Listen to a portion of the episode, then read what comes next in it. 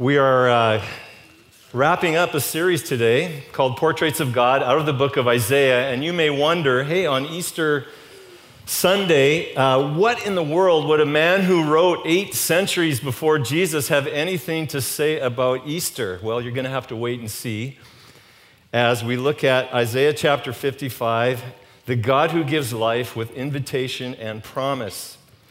Isaiah chapter fifty-five, um, let me read to you. Verses one and two to begin with. Come, everyone who thirsts, come to the waters, and he who has no money. Come, buy and eat. Come, buy wine and milk without money and without price. Why do you spend your money for that which is not bread, and your labor for that which does not satisfy?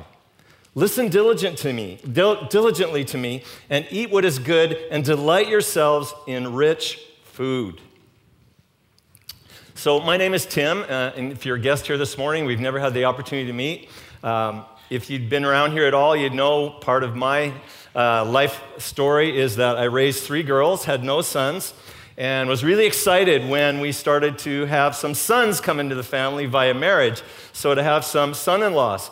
And, you know, I've been thinking about this for like decades, and uh, I thought it'd be great to start a tradition with my son-in-laws as they appear on the scene. And of course, it, it'd be great if it had something to do with food, because every guy loves food, and in particular, rich food. So back up a little bit before uh, yeah, I even had one son-in-law. Uh, a friend of mine uh, spoiled me and my daughters and sent us to a, uh, a rich a rich buffet in Vancouver at the Fairmont Pacific Rim, and it's a it's a high-end breakfast buffet. It's not something I would normally afford, especially when you pay for more than just yourself, and uh, but everything was covered, and wow, was it amazing, and I thought, you know, this would be a great tradition to do with my son-in-laws when they arrive, and, you know, we wouldn't do it often, we do it once a year, so it really has, it's really meaningful.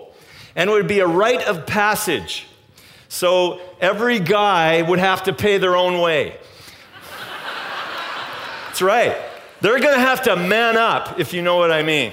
Be a man, pay your own way. And in year one, uh, so I had one son-in-law. We started this in January twenty sixteen. I had one son-in-law, and another one of my girls was dating. And I informed this guy that was dating my daughter that he was not allowed to come. I thought that would be a little incentive. So, uh, I got to tell you that the, the restaurant was called Oru, O R U, and uh, the food is meticulous. It, it's presented with beauty. Uh, they've got fresh fruit that doesn't look like fruit. It looks like something out of this world. They got yogurts. They got nuts. They got all kinds of different cheeses. Can you tell I'm excited about this? Uh, They will make your omelet the way you want it made, and they, there's the chefs in the white hats and the white outfit. You know, this is like, this is no McDonald's breakfast, no slam on McDonald's, but I mean, it, it's just amazing. They'll make you a, oh, oh. They will make you an egg Benedict, like, you know, an egg benny with salmon and avocado and a hollandaise sauce, freshly made right there just for you the way you want it. And then, you know, and then they have foods that aren't even breakfast foods. Like, they'll have Korean foods, and they, I think they even had sushi.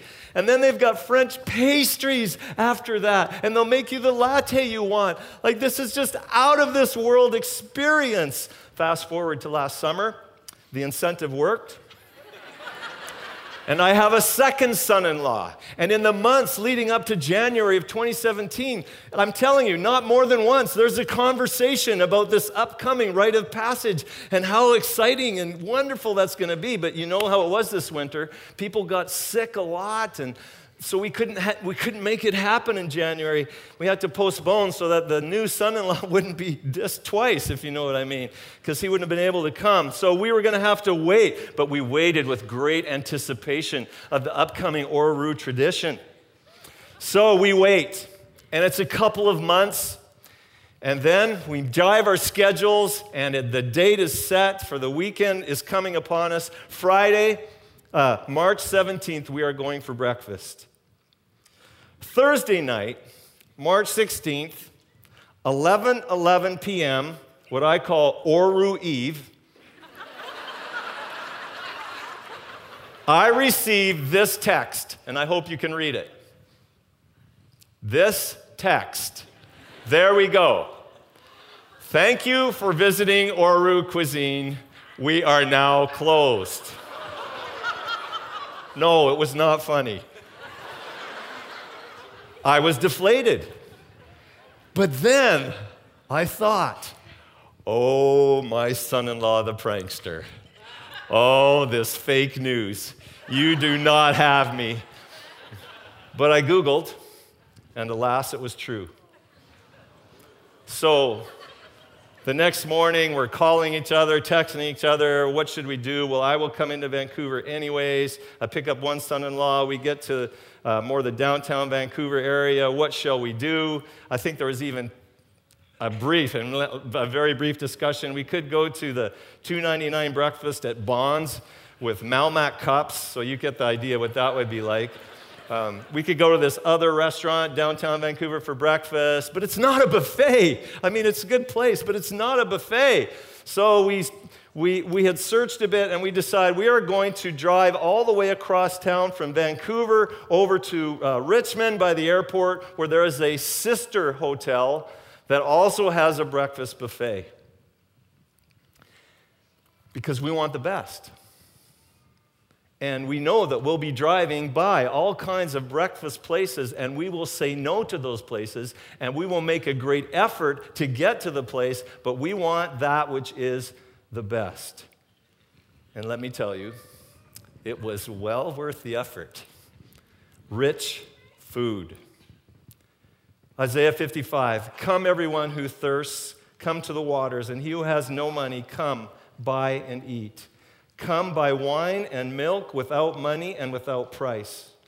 Why do you spend your money for that which is not bread, and your labor for that which does not satisfy? Listen diligently to me and eat what is good, and delight yourselves in rich food. So God gives us an invitation. He's inviting us into an experience that is beyond us. And the invitation comes from a person who is beyond us. If you've been tracking with us at all in this um, series in Isaiah, we have, we have seen how Isaiah paints this portrait of God's greatness and his, his power and his majesty and, and his the, the, the overwhelming greatness of who he is. It's like he holds the, the universe in the span of his hand. He, he's called the stars into existence, and he knows them by name. And yet, still in his greatness, Isaiah tells us now, we have this invitation from him. Come to me. This all-powerful, great God, holy God, Lord of hosts, invites not only Israel, who this was originally written to, but in writing to them, he writes to all peoples. He says, anyone and everyone who thirsts, come. Even you who have no money, come, buy and eat. We could never afford what we are being invited into. It is too beyond us. We should be so excited about this invitation. We should be pinching ourselves.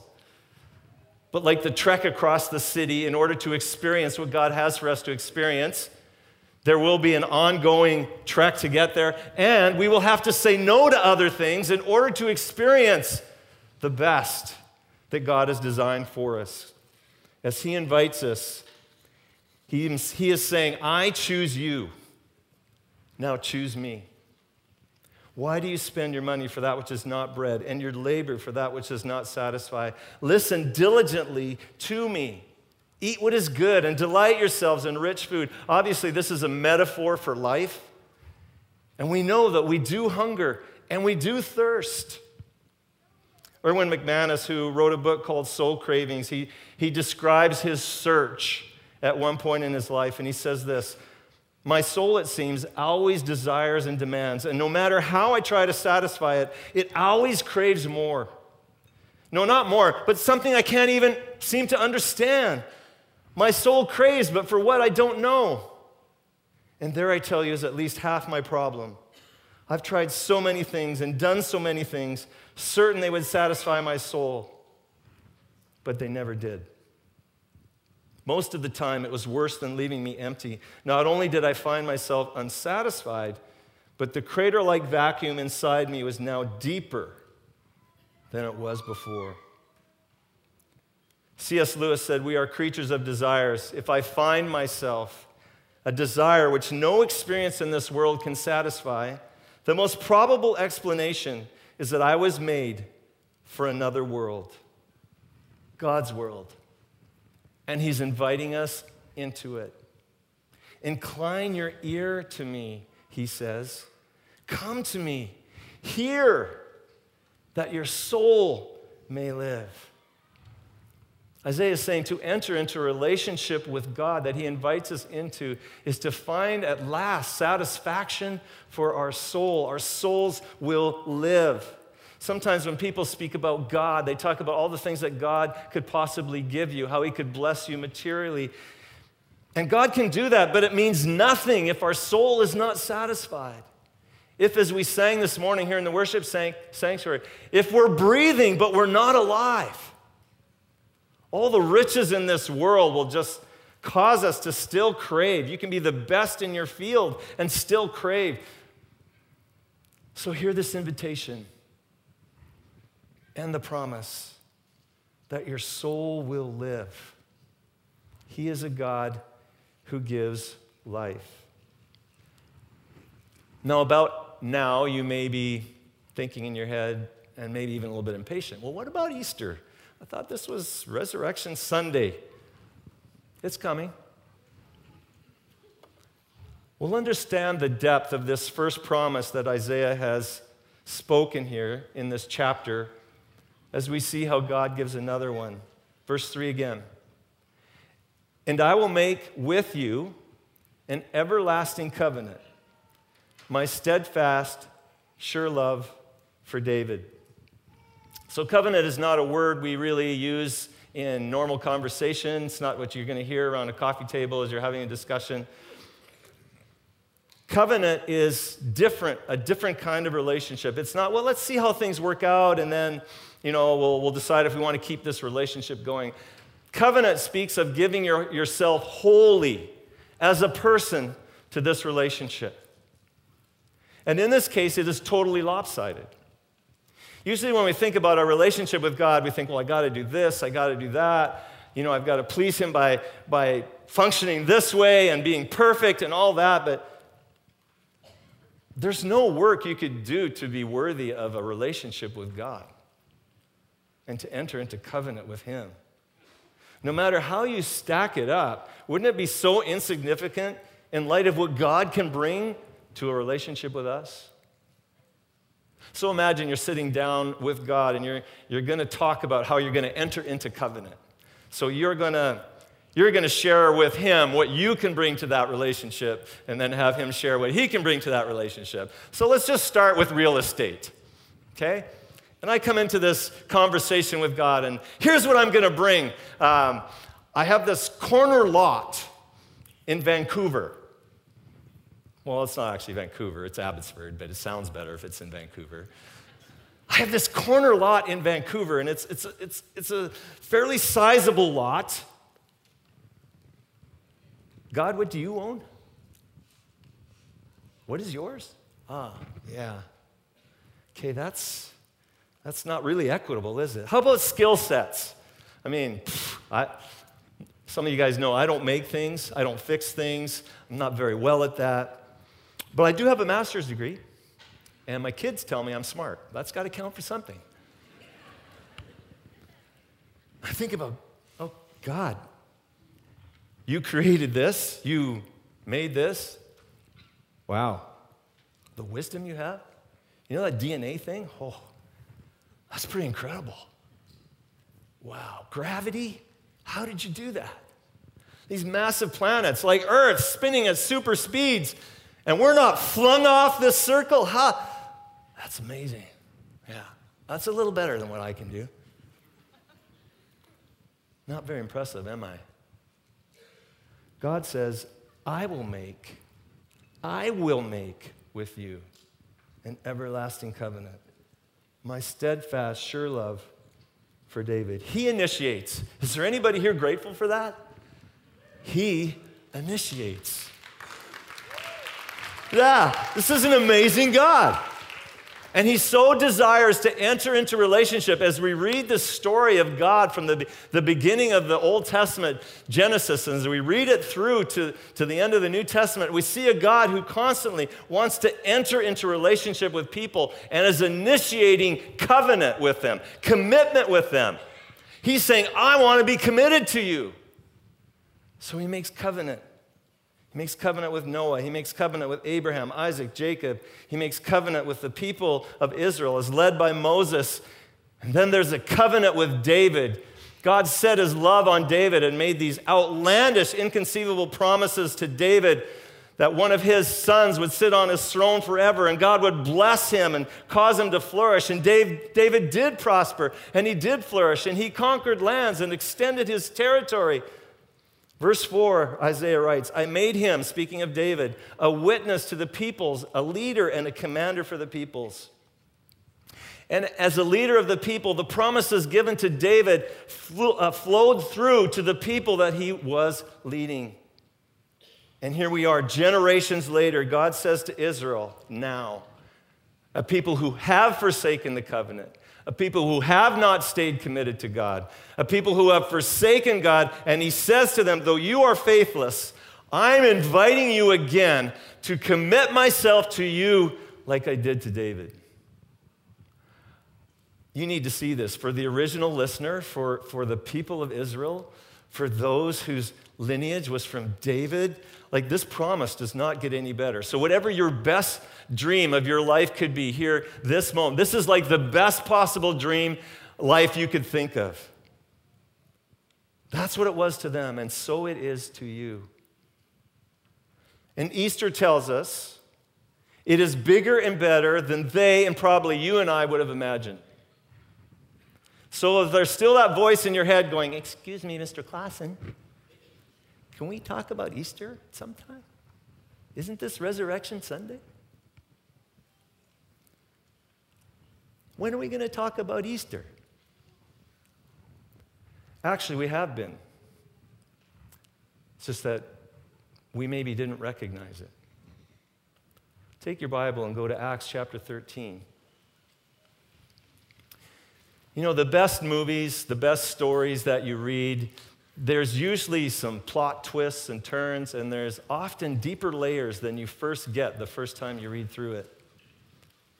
And you watch it again or read it again, and you go, wow, this is amazing. They thought of this, and this scene connects with that. I never saw that before. So they say, like the movie Dark Knight, was it was not just a comic book hero story. It was actually a, a foil for the story of George Bush. So there you go. Ex- explore that someday. The, the fulfillment of what Isaiah wrote eight centuries before Jesus has a layer so big, it's part of an elaborate plan of God, a plan that would take nothing less than the life, death, and resurrection of Jesus Christ. Easter. Centuries later, after Isaiah has penned these words about a covenant as God gave to David, Jesus Christ shows up on earth. And the Gospels, the writers, they tell us he is God's son. They describe and how he lives this amazing life and taught amazing things, wisdom that people have never heard before. He touches people's lives. He prays for people. They're healed. He casts out demons. And then he is apprehended. See, there's some that don't like him. They're threatened by him, and his critics falsely accuse him. They conduct a mock trial, and as we saw two days ago on Good Friday, just as Isaiah predicted, while people are passing judgment on Jesus, Jesus is actually laying down his life for them. It's unthinkable, and it's unpayable. What a plot twist. And what a plot twist, because on this day that we remember, on this day that we celebrate, what looked like a dead-end street, what looked like a complete loss, what looked like a complete defeat, is really the ultimate victory. And Jesus Christ rises from the dead. Whoa. And the depths and layers of what he's accomplished through that resurrection are amazing. We're going to look at just one this morning. You see, for Israel, God's people could never keep their side of the covenant. So Jesus steps in and fulfills the covenant-keeping obligations of Israel. He does for Israel what they could not do themselves. And as their representative, and the representative of all mankind, God makes a covenant through him so that this covenant can never be destroyed. It can never be annulled or, or, or, or ripped up because of what human beings have done, because a perfect human being, Jesus Christ, has fulfilled that covenant, and it will bi- abide eternally. Jesus rising from the dead proves that his life, death, and resurrection were acceptable to God the Father, and that now the blessing of God can flow through Jesus to all who believe in him. Ultimately, Isaiah's words and the writings of the other prophets, the promises to Israel and the promises to David are fulfilled in Jesus. Acts chapter thirteen. Paul the apostle proclaims this to Jew and Gentile. Verse thirty-two, and we bring you the good news that what God promised to the fathers, this he has fulfilled to us, their children, by raising Jesus, Easter. As also it is written in the second psalm, you are my son today, I have begotten you. Verse thirty-four, and as for the fact that he raised him from the dead, Easter, Jesus, resurrection, no more to return to corruption. In other words, Jesus would never die after this. His body would never be, be corrupted, decaying. He has spoken in this way, I will give you the holy and sure blessings of David. I will give you the holy and sure blessings of David. Where have we heard these words before? These are Isaiah's words. Isaiah fifty-five. And they meant so much more than I'm sure Isaiah had any idea that they could mean, a deeper layer, a more significant layer than he probably ever could have imagined as a prophet of God.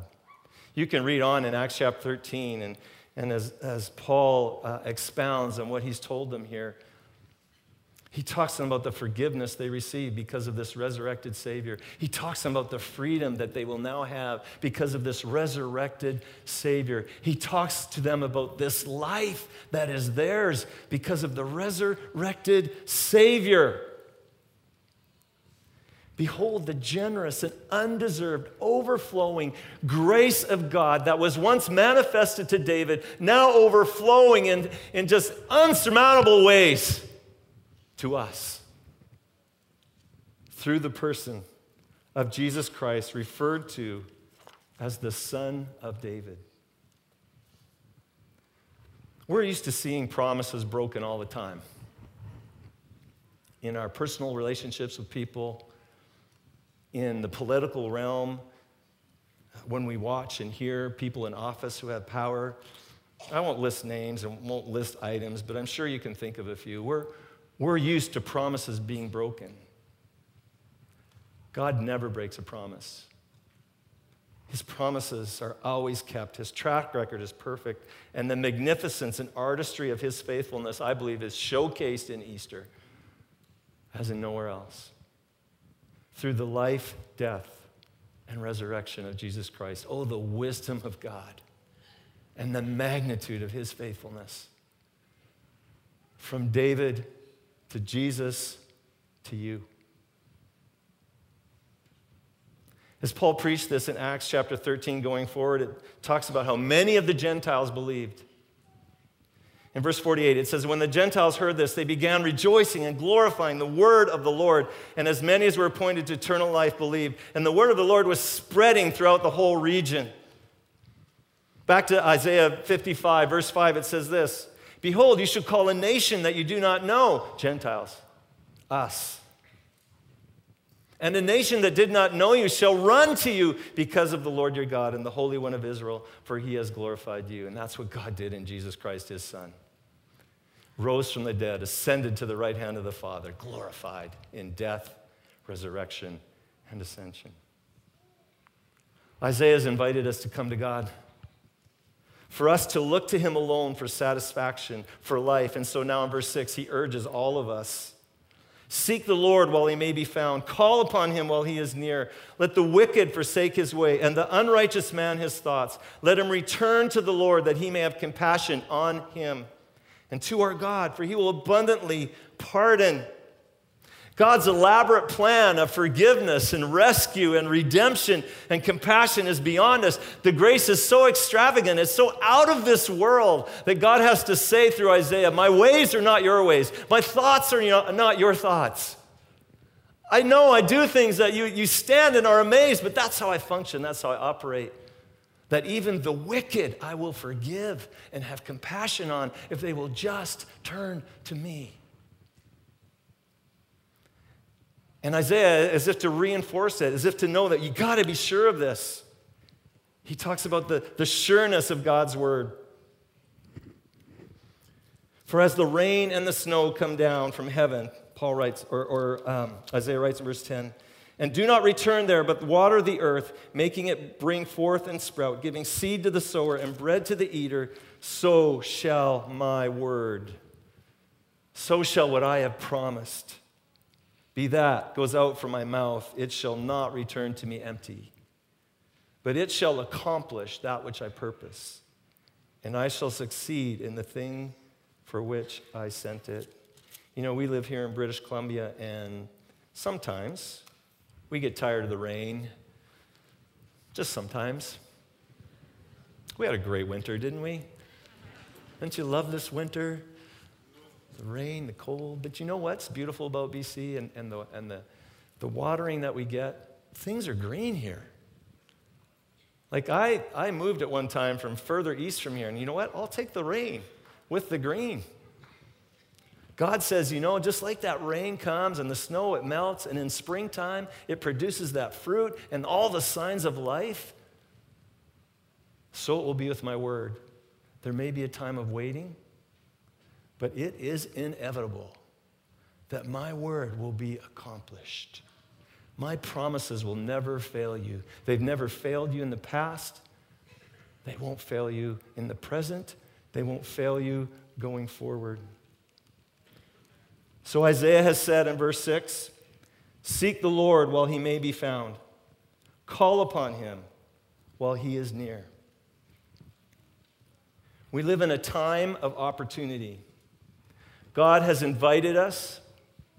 He's declared to us his promises in that invitation, and I believe with all my heart that he will fulfill as he has fulfilled. So what will you do? Isaiah says, seek the Lord while he is near. One of my uh, few shows that I, I watch occasionally and enjoy is called the Shark Tank.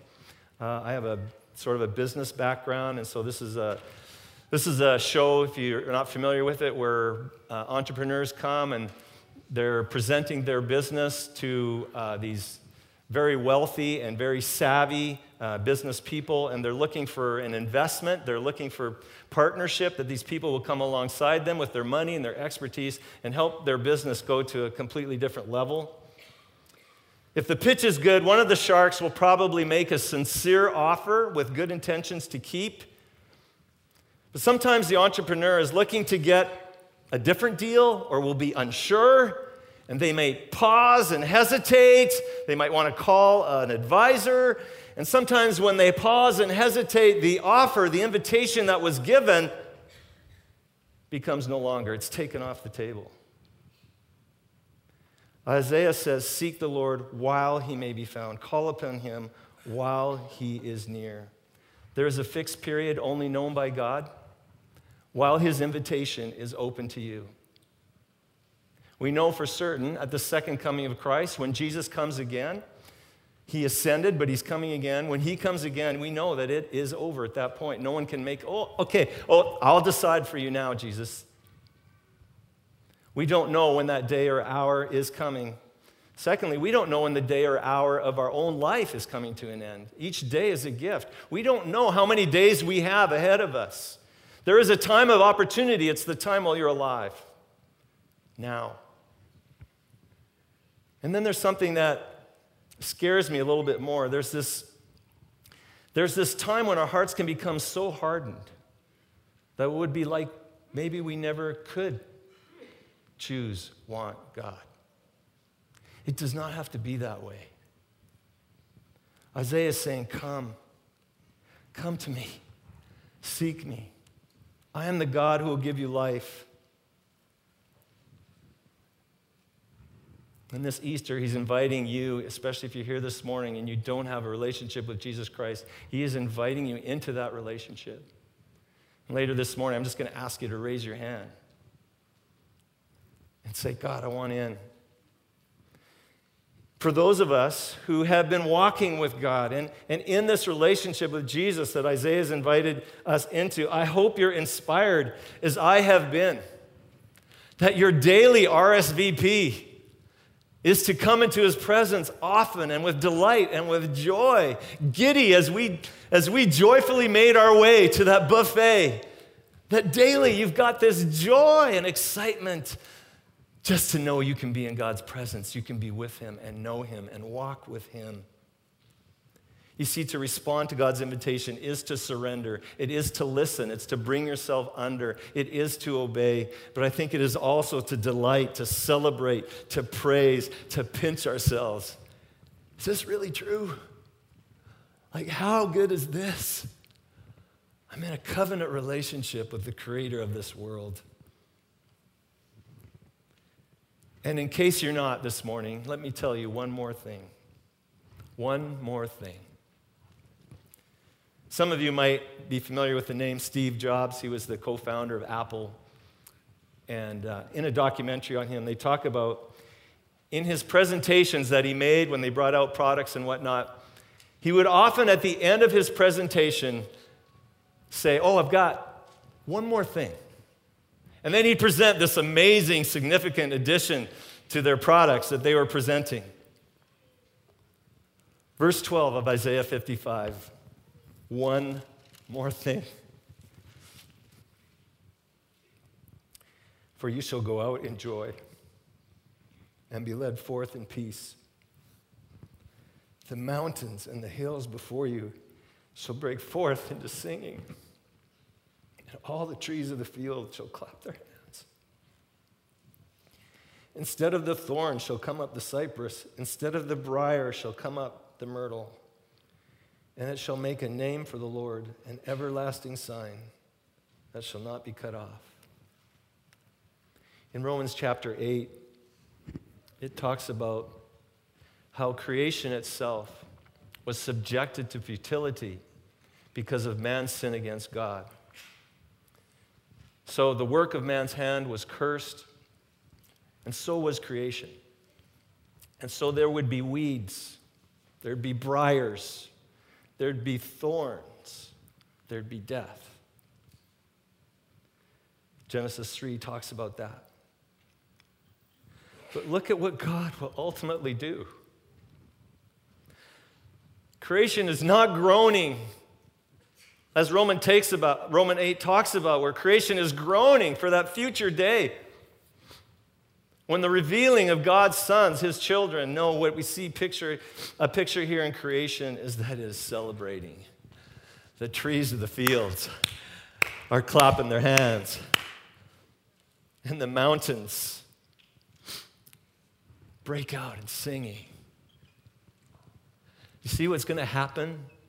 And God's great, elaborate plan of salvation that flows through Jesus Christ and his life, death, and resurrection, not only are we redeemed as his people, but there is going to be a new heaven and new earth, as the end of the book, Revelation chapter twenty-one talks about. There's going to be a new heaven, a new earth, and creation will sing once again. Just one more thing of the significance, the layer of the resurrection of Jesus Christ. The whole earth will be affected.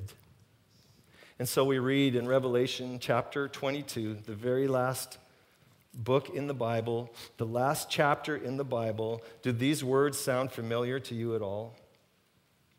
I, Jesus, verse sixteen, have sent my angel to testify to you about these things for the churches. I am the root and the descendant of David, the bright morning star. The Spirit and the bride say, come. And let the one who hears say, come. And let the one who is thirsty come. Let the one who desires take the water of life without price. Come. God's invitation continues to us till the end of this age, when all things will be redeemed and renewed. Because of the life, death, and resurrection, we are offered life today and the life in the future that is so beyond what we can ask, think, or imagine, but God has prepared it for us. And as he's prophesied it here through Isaiah, he will, af- he will accomplish his word. This is the story we're on. Is this exciting? Do you know your future? Do you know that you're going to get a resurrected body, a new body? One day you'll be with Jesus. There'll be no more sin, no more pain, no more suffering, and you will abide with him, with brothers and sisters who have put their faith in Jesus Christ. And you will live forever in the eternal covenant in a new heaven and new earth because of what Jesus Christ did on this day, today, that we celebrate. Would you stand with me and let's worship our Lord and Savior?